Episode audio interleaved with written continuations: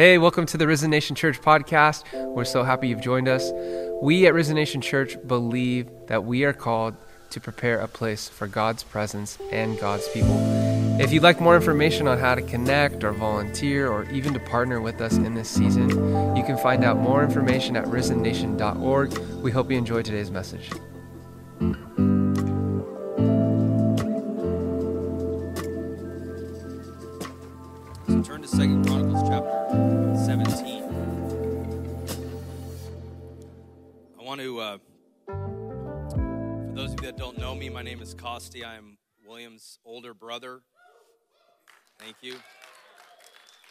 And uh, a little chubbier, a little redder, but uh, better hair. Thank you. I love you, Brian. Hear that, William? This is just higher. Just because it's higher doesn't mean it's better. Um, but uh, for those of you watching, we welcome you, and I wanted to just bless William and honor him and Emily. Can we bless God for them? I'm so proud of him and how God is. Babe, can I have my, my water? And how God is using him. Thanks. It's amazing to see. And uh, we grew up together. We lived in the, we shared a room until we moved to Texas, which when we moved here, I was 23.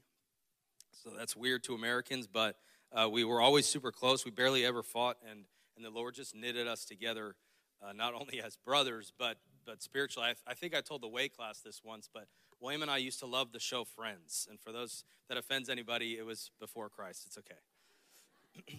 uh, we used to love that show, but we were, we were dedicated uh, even as a young age, and, and I believe that God, that God remembers that when I see how God is using William and we would never ever watch anything until we read our Bibles together.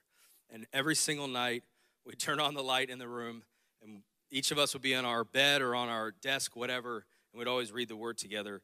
And I'll never forget those memories. And I think God, God remembers and God honors those years. And uh, I've shared this before, but my, just to kind of give you background about myself, my, my growing up uh, in the Lord and my season of change where God transformed my life happened in Tustin, California, in a uh, 30,000 square foot church building that we had at Resurrection Life Center. And down in the, the bottom corner, the bottom floor of the church, excuse me, the bottom floor of the church was a media room, an old concrete walled media room. I don't even think there was any insulation because it was always like 100 degrees hotter or 100 degrees colder than the rest of the building.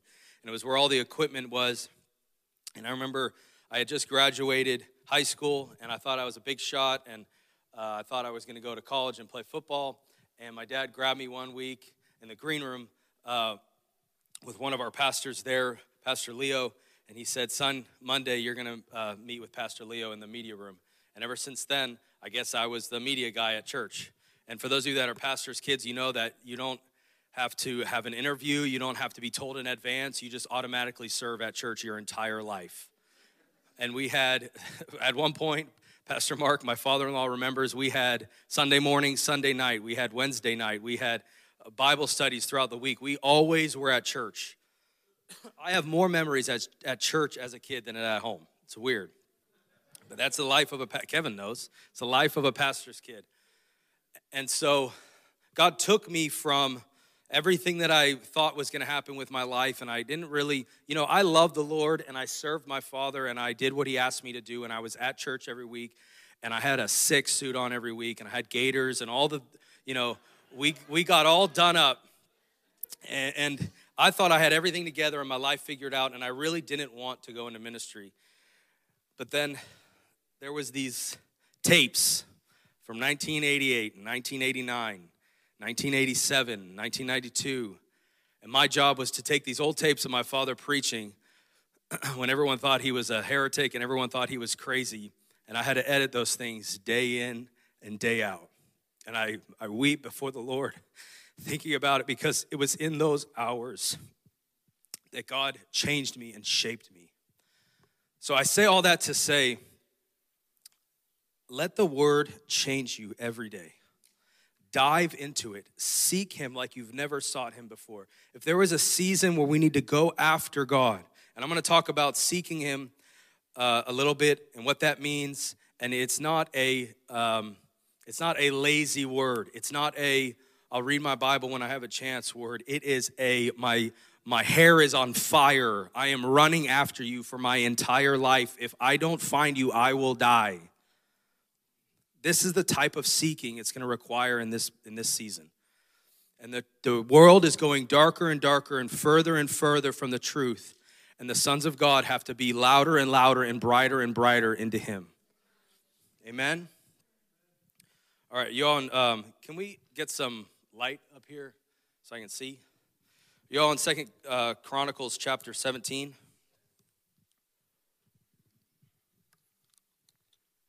So, um, the last several weeks, the Lord has been, I just can't get away from uh, the last several chapters in Second Chronicles, and the Lord has been ministering to my heart through some of these stories. And how many of you know that the Old Testament is our schoolmaster?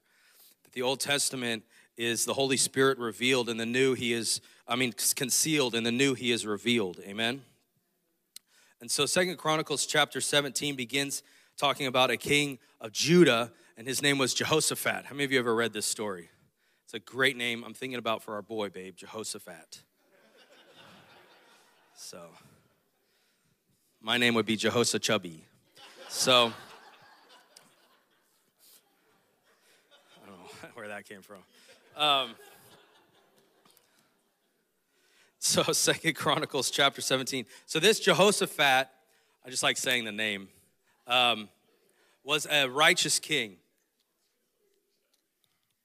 And his father Asa was also a righteous king. They both loved the Lord and they destroyed the images of Baal.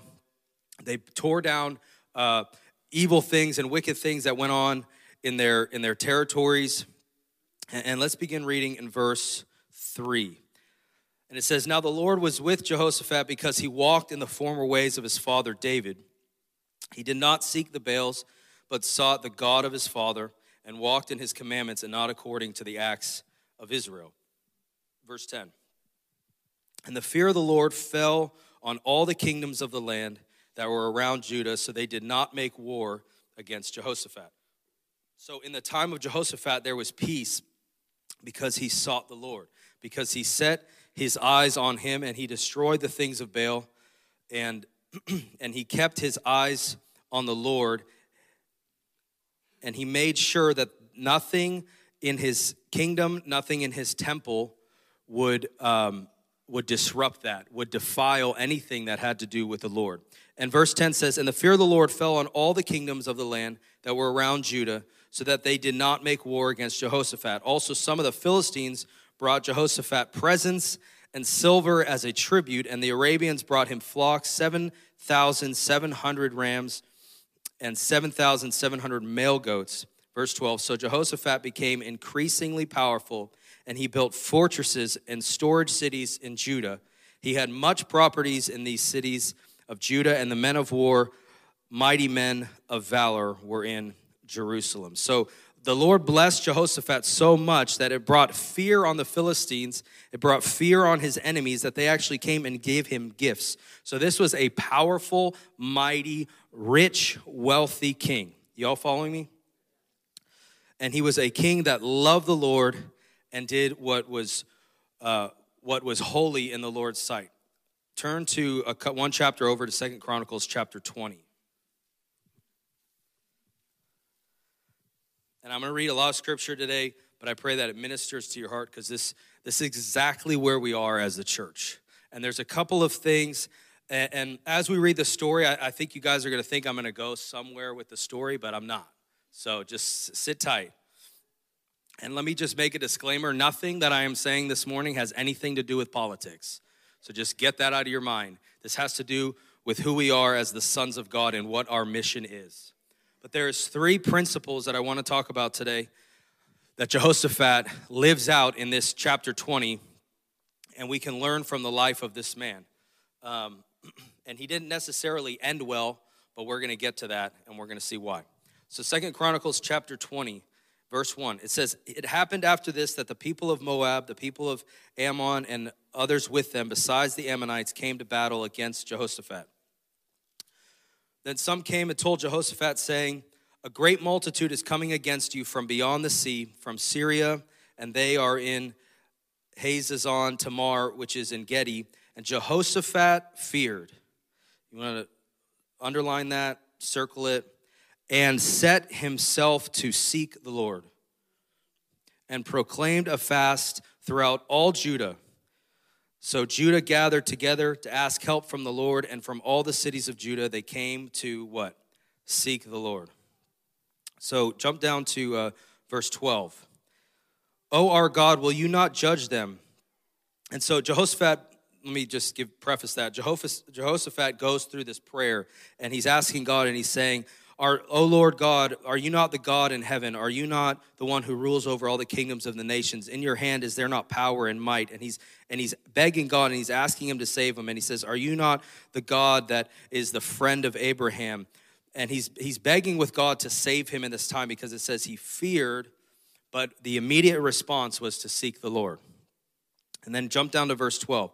O our God, will you not judge them? Speaking of his enemies, for we have no power against this great multitude that is coming against us. Now, think about where we are as, as a church and, and the season that we've been in and where we're going. And we thought we had something planned. We thought we had a good plan. We thought we had a good idea. We thought we had a good vision as a church. And then God shifted it all. Nor do we know what to do. So we have no idea. We have no power against this multitude. We have no power against these people that are coming against us. And we have no idea what we're doing, but our eyes are upon you. If there is an anthem that I want to be for this church, is God, even though we have no clue what we're doing sometimes, our eyes are upon you. Verse 15. And he said, Listen, all you Judah and you inhabitants of Jerusalem, and you, King Jehoshaphat, thus saith the Lord to you and this is a prophet that is, is speaking to them now. Do not be afraid nor dismayed because of this great multitude, for the battle is not yours, but God's. Jump down to verse 17. You will not need to fight in this battle. Someone say, position yourselves. That's all we have to do in this season is position ourselves, stand still, and see the salvation of the Lord. Who is with you, O Judah and O Jerusalem? Do not fear or be dismayed. Tomorrow go out against them, for the Lord is with you. And Jehoshaphat bowed his head with his face to the ground, and all Judah and the inhabitants of Jerusalem bowed before the Lord, worshiping the Lord. Then the Levites of the children of the Kohathites and of the children of the Korathites stood up to praise the Lord God of Israel with the voices loud and high. This, hopefully, we have time, but after I'm done bringing you this, I want to praise him with voices loud and high because I believe that God is going to, we're going to leave this place, that God is going to launch us into a new season of worship and praise with voices loud and high. And notice that that in his fear he sought the Lord and before he even fought they brought they brought worshipers in and they worshiped the Lord. Verse 20. So they rose up early in the morning and went out to the wilderness of Tekoa we're going to see what that means in a little bit. And they went out. Jehoshaphat stood and said, Hear me, O Judah, and you inhabitants of Jerusalem. Believe in the Lord your God, and you shall be established. Believe in his prophets, and you shall prosper. And when he had consulted with the people, he appointed those who should sing to the Lord and who should praise the beauty of his holiness. And they went out before the army and were saying, Praise the Lord, for his mercy endures forever. I love this part. Verse 22 For when they began to sing and praise, the Lord set ambushes against the people of Ammon, Moab, and Mount Seir, who had come against Judah, and they were defeated. For the people of Ammon and Moab stood up against the inhabitants of Mount Seir to utterly kill and destroy them. And when they had made an end of the inhabitants of Seir, they helped destroy one another. Meaning, the Lord set ambushes on, ambushes on them they didn't have to do anything. Jehoshaphat's army just had to worship and stand and watch, and they watched all of their enemies kill themselves. so when Judah came to a place overlooking the wilderness, so he's looking over the wilderness, they looked towards the multitude, and they were dead bodies falling all on the earth, and no one had to escape. So Judah, Jehoshaphat and Judah's only weapon in this whole battle was praise. Their only weapon in this whole battle was seeking their affections. We're seeking the one. We're seeking the face of their Savior. We're seeking the only one that can save them. They came to the end of the road. They had nowhere else to turn, nothing else to do. Three nations were coming to attack this one nation, and they had no nothing else to do, no one else to ask, no one else for help. They had nothing else to do, and the Lord, because of the praise, it says, and when they began to praise, it doesn't say the Lord sent ambushes and then they praised in thanksgiving, even though that's good too. It says, but they praised first and they sung first, and then the Lord sent ambushes against their enemies. Verse 26 And on the fourth day they assembled in the valley of Berachah, and for there they blessed the Lord. Therefore, the name of the place was called the Valley of Berachah until this day, or the Valley of Blessing. And the fear of God was on all the kingdoms of those countries. So, what started out as fear of Jehoshaphat became fear of the Lord on his enemies. And all the kingdoms of those countries, when they heard that the Lord had fought against the enemies of Israel, then the realm of Jehoshaphat was quiet, for his God gave him rest all around. Someone say amen. it's one of my favorite stories. and I, we don't have time to get into half of what's in here. Um, but how many of you know that the word Judah means praised? So God raised up this king of praise. God raised up this king of worship to lead his people in praise, and the, their praise led to their victory. But there's three principles, if you want to write them down, that I want to, um, well, I'm just going to give you two. I'm not going to give you the last one yet. There's two principles I want to talk about, and then we'll get to the third one. First is that uh, the people of Judah sought the Lord. The second is that they praised. Verse 3 says that Jehoshaphat feared and set himself to seek the Lord. So, how many of you know that fear, all fear is, is the soul's response to the unknown? So, you could write that down if you want. This. All fear is, is the soul's response to the unknown. So, if you if you have a uh, your car starts smoking and you go to the mechanic and and they're looking at it and you're sitting in the waiting room, that's fear because you don't know how much it's going to cost. If you have an emergency, if you have something you have to pay for that you don't have the money for, that's fear because you don't know how you're going to pay for it. If you have something happens and you have a huge savings account, there's a little less fear because you have the money. Y'all with me? Something's bothering you, you go to the, the hospital, you go to the doctor, whatever. They take x rays, they take a CAT scan, whatever. You're sitting in the, the waiting room and you don't know what's going on, you don't know any answers yet, fear creeps in because it's your soul's, not your spirit. I'm choosing my words carefully here. It's not your spirit, it's your soul's response to fear. I'm sorry, your soul's response to the unknown. And we know that God didn't give us a spirit of fear, 2 Timothy 1 7, but He will use our fear to draw us closer to Himself. So God used the fear of Jehoshaphat because he feared and he had nowhere else to turn he used that and it caused Jehoshaphat to seek the Lord. the story of Jehoshaphat reveals to us that every time our soul fears, the correct response is always to seek him. Because if we seek him, we will always find him. The seeking is a prerequisite to finding all the time because he uh, in proverbs chapter 8 verse 17 it says i love those who love me and those who seek me diligently will find me. Jeremiah 29 13 says and you will seek me and find me when you search for me with all your heart. Matthew 7 verses 7 and 8 says ask and it will be given to you. Seek and you will find. Knock and it will be open to you. For everyone who asks receive and he who seeks find finds and to him who knocks will it be open. So if we seek him with all of our heart, we are guaranteed to find him. Is that blessing anybody? You might want to write that down. If you seek him with all your heart, you are guaranteed to find him. And so the word seek, it means to, it is way beyond, like I said earlier, it is way beyond a, uh, a waking up before I go to work to spend time with him even though that's great and we should do that. It's it's way beyond i'm going to pray when it's convenient. It's way beyond i'm going to read my bible when my kids napping. It's it's way beyond all that. Seeking is to search out. It's to strive after, it's to ask, beg, beseech, it's to desire, it's to inquire, it's to get, it's to make inquisition, to procure, request, it is to require or to seek after. It is a running after that if I don't find what I'm seeking, I'm going to die. That's what that word that that that uh, Hebrew word comes from. It is a seeking, it is a longing, it is my hair is on fire, there is a lion chasing me. I am running with everything within me after you because if I don't find you, I am going to die. If I don't find you, my enemies are going to win. That's what it means. And when we seek him with this kind of urgency, when we seek him with this desperation, like Kaylee was talking about during worship, it is a desperate Lord, if you don't come through, if you don't do this now, I don't know where I'm going to be or what's going to happen to me. I am wholly, solely dependent on you. And when we come to that place, God says, Perfect. Now I can move. Is this ministering to anybody?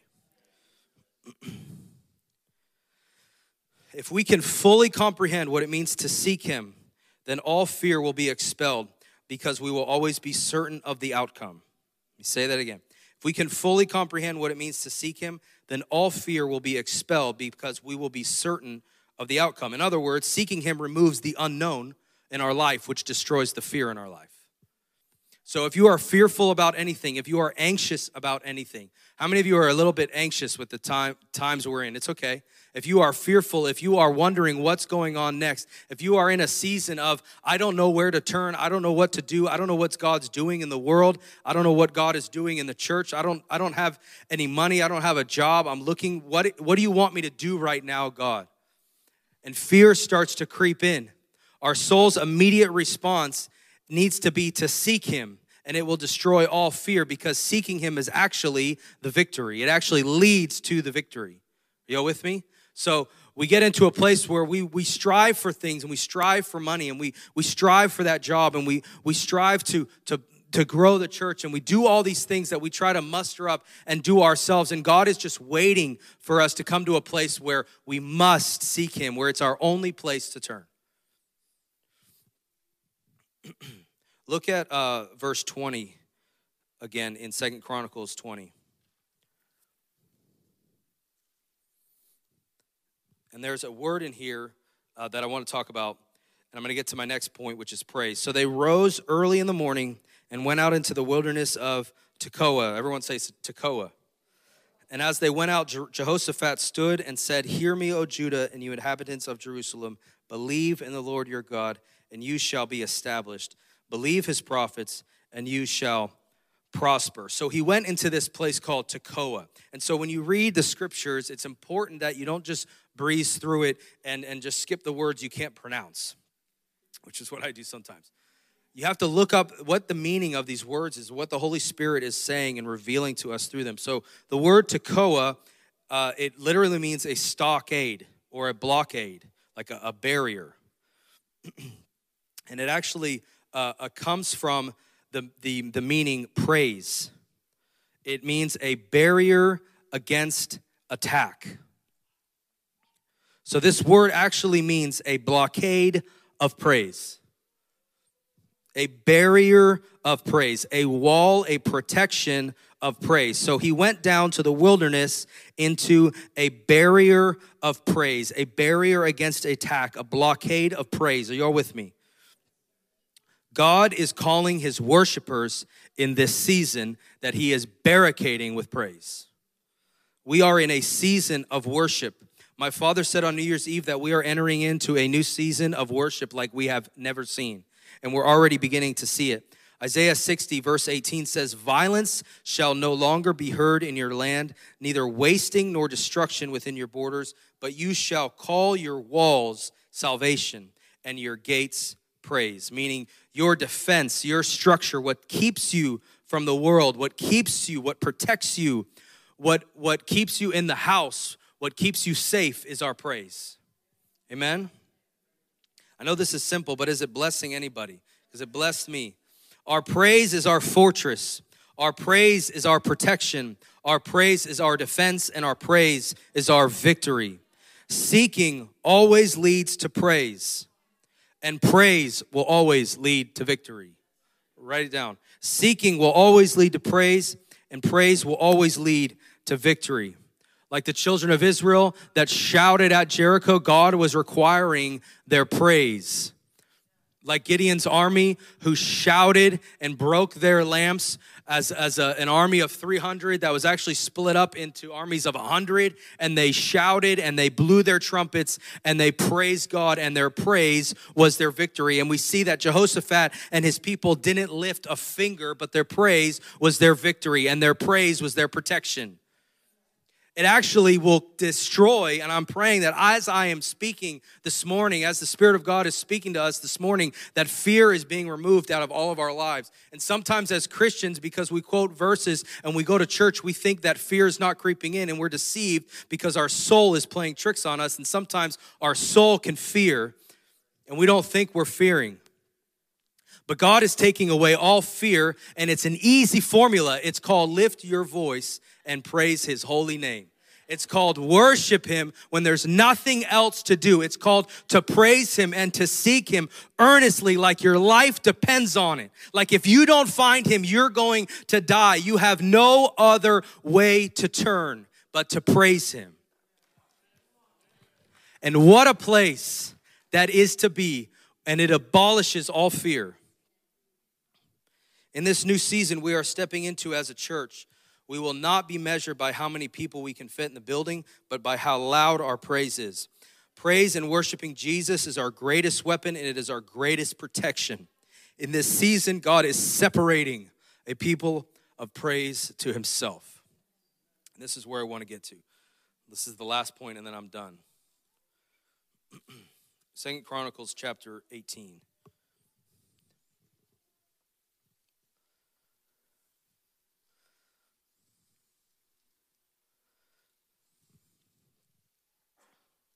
So, this, this mighty, amazing ruler, this wealthy king, uh, Jehoshaphat, from the lineage of David, there was nothing that he lacked. He did what was righteous in the sight of the Lord. But there was one little thing, there was one little thing that the Lord kind of had aught with him, to use a uh, biblical term with. There was one thing that kept him from not finishing well. And it actually was the same thing that kept his father from not finishing well. And in verse uh, chapter 18, verse 1, it says Jehoshaphat had riches and honor in abundance, and by marriage he allied himself. Someone say allied.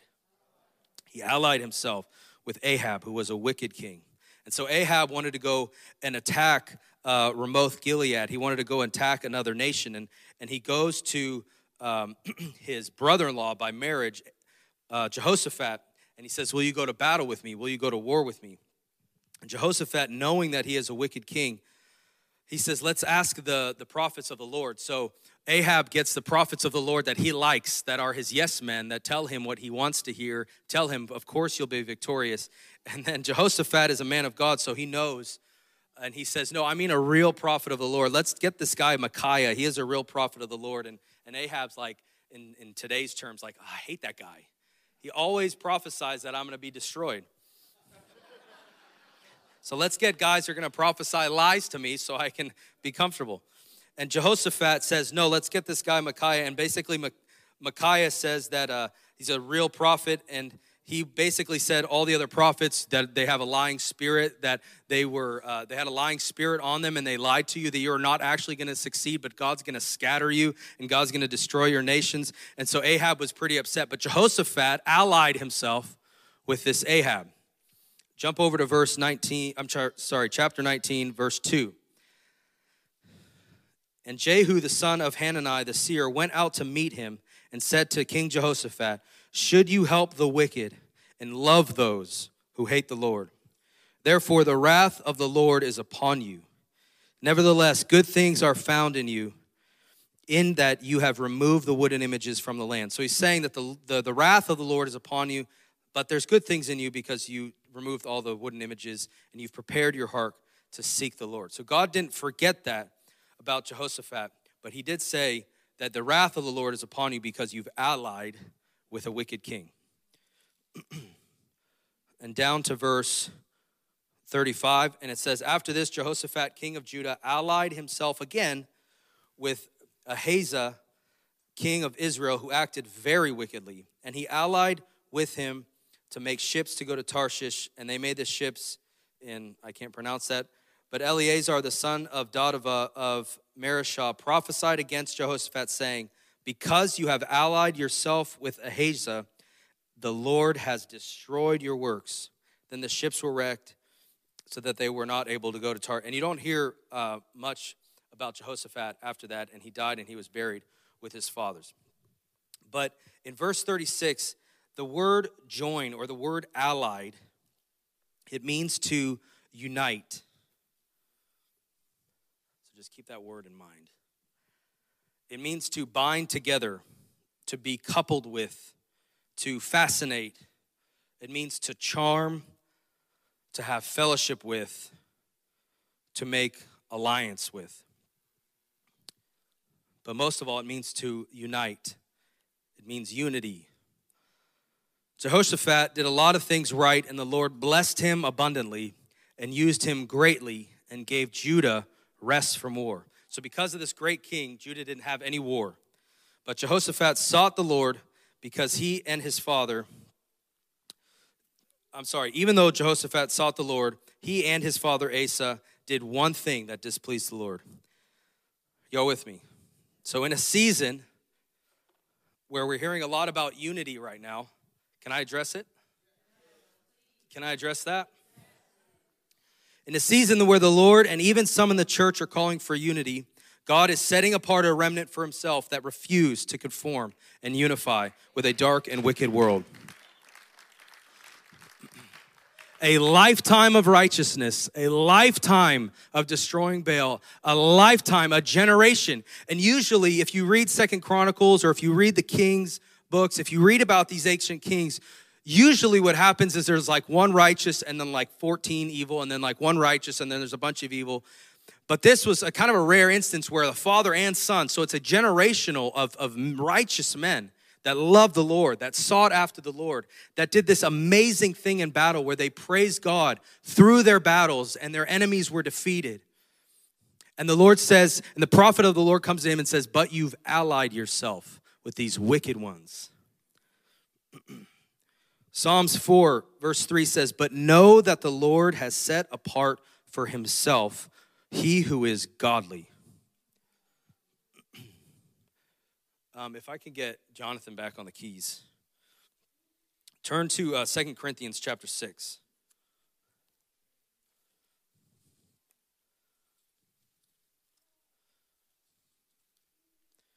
Let me just make disclaimers. I am not talking about do not love the world. I'm not talking about do not be friendly, do not be kind. I'm not talking about uh, do not be a good neighbor. I'm, Jesus loved the world, like William said in John 3:16, that anyone who comes to him will be saved. I'm not talking about any of that. I'm not talking about love. I'm talking about conformity. And when we hear the word unity on our media, and I don't want to get political, the Lord knows this is not what I'm talking about, but I'm coming as a servant of God to warn his church. Because what the devil does is he uses these words that sound good. He uses these words that sound like, yeah, that makes sense. We should do that as a country. But I follow a Jesus who didn't bring a lot of unity. He actually brought a sword. And he actually made a separation. And we see in the book, we see in Exodus that God said to the Israelites that I have made a difference, that I have, that is severed, that I have cut off Israel from Egypt. That no matter what happens in Egypt, Goshen will be protected.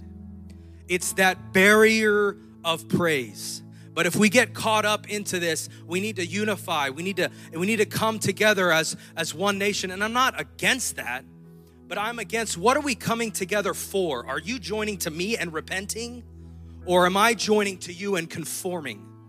There's a big difference.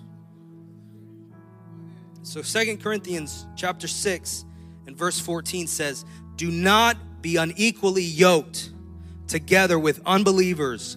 For what fellowship has righteousness with lawlessness? And what communion has light with darkness? And what accord has Christ with Belial or with the devil? Or what part has a believer with an unbeliever? What agreement has the temple of God with idols? For you are the temple of the living God. as God has said. I will dwell in them and walk among them, and I will be their God, and they shall be my people. Therefore, come out from among them and be separate. So I'm telling Risen Nation Church and all those that are watching, come out from among them and be separate. Dare to be different. Dare to not unify. Dare to not conform. Because in their unity, is where the evil lies. It's they're coming together. It's we can do all these great things in your name, but you have allied with wicked ones. Do not touch what is unclean, and I will receive you. I will be a father to you, and you shall be my sons and daughters, says the Lord Almighty. My father said last week that we are entering into a season of separation. That as the world is calling for unity, it's not so much unity as it is control. It is the control of evil, it's the influence of evil, it's the permeating of evil and corrupting. And what I don't understand, and, and please hear my heart in this. I'm not talking about not loving the world, and I'm not talking about going, not going and making disciples. What I am talking about is not unifying with that which is totally against God. Do you guys see the difference between that? So we can unify. I can go to somebody's house that is is not walking with the Lord, that is does evil things. I can go to the prison and I can pray for that person and I can heal that person and God willing, I will lead that person to repentance. And then at that point, then we become unified because the only real unification is when sons and daughters rise up and unify in worship to our God and unify together in righteousness because Jesus isn't so much interested in unity as he is in righteousness. The world will tell you that unity is the answer, but we know that Jesus is the only answer. God is looking for a people to unify with, sorry, God is not looking for a people to unify with the world, but to change the world. Ephesians 5, verses 8 to 14 says, For once you were for you were once darkness, but now you are light in the Lord. Walk as children of light, for the fruit of the Spirit is in all goodness, righteousness, and truth, finding out what is acceptable to the Lord. And have no fellowship with unfruitful works of darkness, but rather expose them. For it is shameful even to speak of those things made manifest by the light. I'm sorry even to speak of those things which are done by them in secret. But all things are exposed and manifest by the light. For whatever makes manifest is light. Therefore, he says, Awake, you who sleep, arise from the dead, and Christ will give you light. The only way the church can unify with the world is for the world to repent. It's just that simple. Mark 2, verse 17 says, And when Jesus heard it, he said to them, Those who are well have no need of a physician but those who are sick. I do not come to call the righteous, but the sinners to repentance. So just because we are not joining allies, we are not joining forces with the world, doesn't mean that our burden for the world is any less. Actually, it's intensified. Because if we love them, if we love the world, the light that is in us has to expose the darkness in them. If the darkness is not exposed, then the darkness is a hold of a of a, um, a desperate people. The darkness is holding a people that don't know. And so it's up to the sons of God to call the world to repentance. Do not be deceived. This is 1 Corinthians 15. Evil company corrupts good habits. Awake to righteousness and do not sin, for some do not have the knowledge of God. I speak this to your shame. Paul was giving it to the Corinthians in that verse. Right now, more than ever, we don't need to be promoting the idea of unity with the world, but declaring to the world, awake to your righteousness. We need bold sons of God like Daniel in this season to stand up, no matter how unpopular it is, and say, you know what? I'm going to open, because you decreed that, I'm not only going to pray to my God, I'm going to open the windows so the whole town sees me praying to my God. He could have he could have prayed with the windows closed, but he went home and he opened the windows and he got on his knees and he faced Jerusalem and he said, "I'm going to pray to my God and I will not bow to the images of Baal." And then we have I'm sorry, and I know I go here a lot, but I don't have a lot of patience with people that are supposed to be shepherds, that are supposed to be leading God's people, and we're putting Facebook posts like, "Let's unify." Unify with what? You want to unify with killing babies? Let's unify with that. Do you want to unify with the destruction of, a, of, a, of the household, of a family structure that God has set up. Let's unify with that. Great. Let's lead God's people astray. We need more Daniels to stand up and say, I don't care what you say, I will never conform, but be ye transformed. You see, I have the vision, I have what the world needs. We have what the world needs. It's called transformation because we've been transformed. I will never conform to this world, but but you can be transformed by the renewing of your mind. It's easy. It goes like this: Jesus save me. It goes like this God, I'm gonna worship you. God, I'm gonna seek you no matter what happens. And I don't care if I die. Daniel knew that he could die. Shadrach, Meshach, and Abednego, and Abednego stood in front of that fiery furnace and said, God will save us. And they and I love it. They, they actually said, We don't even need to speak to you, King, because God's gonna save us. And then they said this, they said, But even if he doesn't, even if he leaves us to die here, we will never bow to Baal. And us as Risen Nation, as a church, we will never bow to Baal. We will never unify with evil. And this is a timely message because it's the last service in this building. We are stepping into a new season, and I believe that the world is getting darker and darker, and the intensity, the fire is going to be burning hotter and harder, and the pressure is mounting on sons of God, on pastors, on ministers, on children of God, on Christians to conform to the world. And they're canceling things and they're shutting us down. They're taking away our freedoms. But God is calling Daniels, God is calling Esther's to stand up in the courts of the of the world and say, We will not conform, we will not unify. I don't care if it sounds good. I don't care if we put a, a beautiful image and people hugging and kissing. We will not associate in this house with evil. And we will not let spirits come and mess with our people because it sounds good. And invite things into our house because we haven't been praising. And even if we have been praising, the Lord says we've allied with that which is not of me. So fix that and come and praise me. Jesus does not desire unification, he desires righteousness. Mark 10 34 says, Do not think that I came to bring peace. This is Jesus talking. I did not come to bring peace, but a sword. For I have come to set a man against his father, a daughter against her mother, a daughter in law against her mother in law. A man's enemies will be those of his own, own household. It sounds intense. He who loves his father and mother more than me is not worthy of me. This is the level of intensity that God is requiring in this season. And he who does not take his cross and follow after me is not worthy of me. He who finds his life will lose it, and he who loses his life for my sake will find it.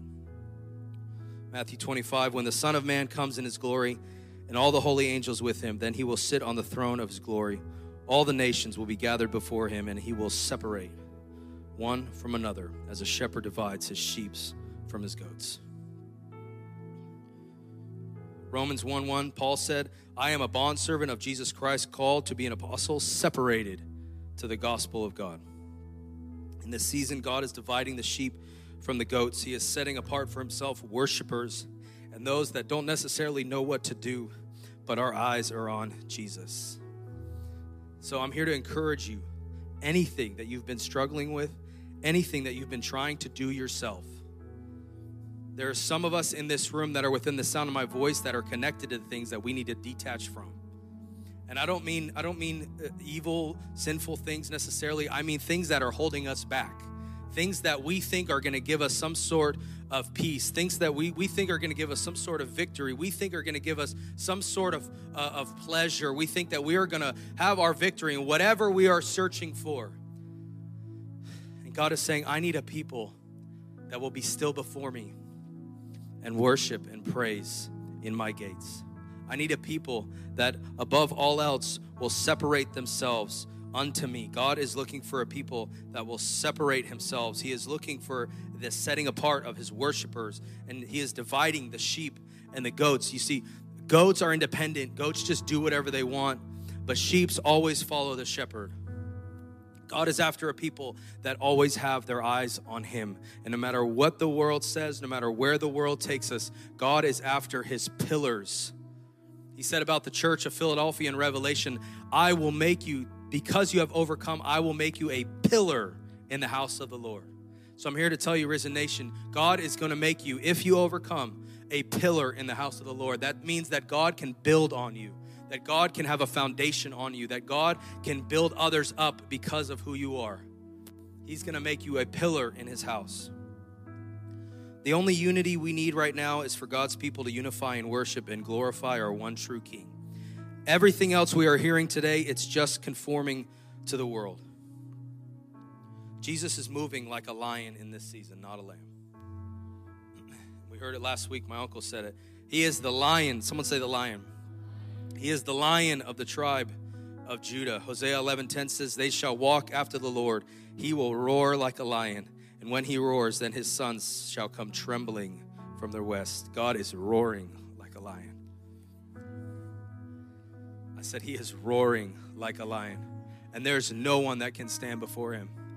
But he needs his army. I said he needs his his army. He needs his sons. He needs his warriors who will not conform who will not unify, who said, You can come to repentance. I will love you. I will pray for you. I will pray that God saves your soul, but I will never conform to you. I will never think like you.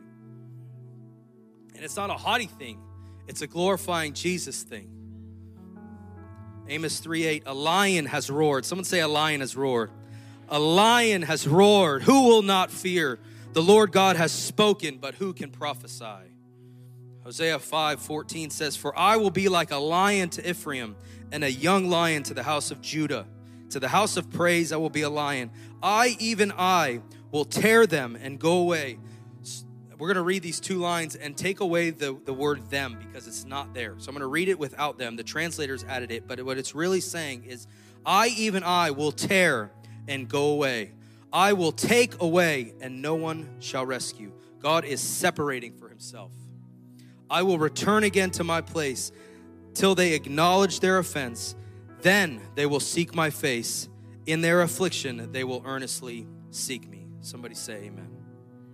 Stand to your feet.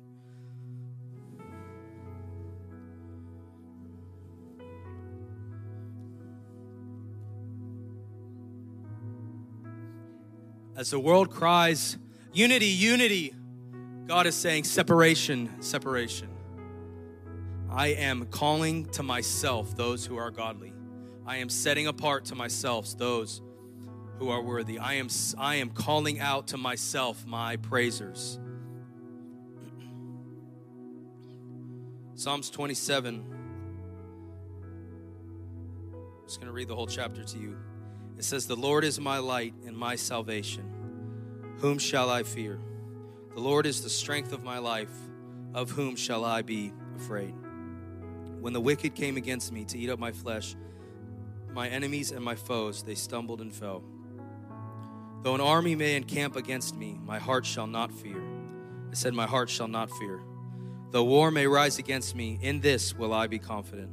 One thing have I desired of the Lord that I will seek you, Jesus, that I may dwell in the house of the Lord all the days of my life to behold the beauty of the Lord and to inquire in his temple. You ought to lift your hands. For in the time of trouble, he shall hide me in his pavilion. He will hide me in the pavilion of praise. In the secret place of his tabernacle, he shall hide me. He shall set me high upon a rock. And now my head shall be lifted up above my enemies all around me. Therefore, I will offer sacrifices of joy in his tabernacle. Is there anybody here who wants to offer a sacrifice of joy? You ought to lift your voice. I will sing. Yes, I will sing. As the worship team comes back, we just want to sing one more song. I will sing praises to the Lord. Hear, O Lord, when I cry with my voice. Have mercy also upon me and answer me. When you said, Seek my face, my heart will say to you, Father, Lord, your face will I seek. Hey, thanks so much for joining today's podcast. We hope you enjoyed that message. If you'd like more information about our church and the events we have going on throughout the week, or even for prayer requests, you can visit us at risennation.org for more information. Grace and peace to you today.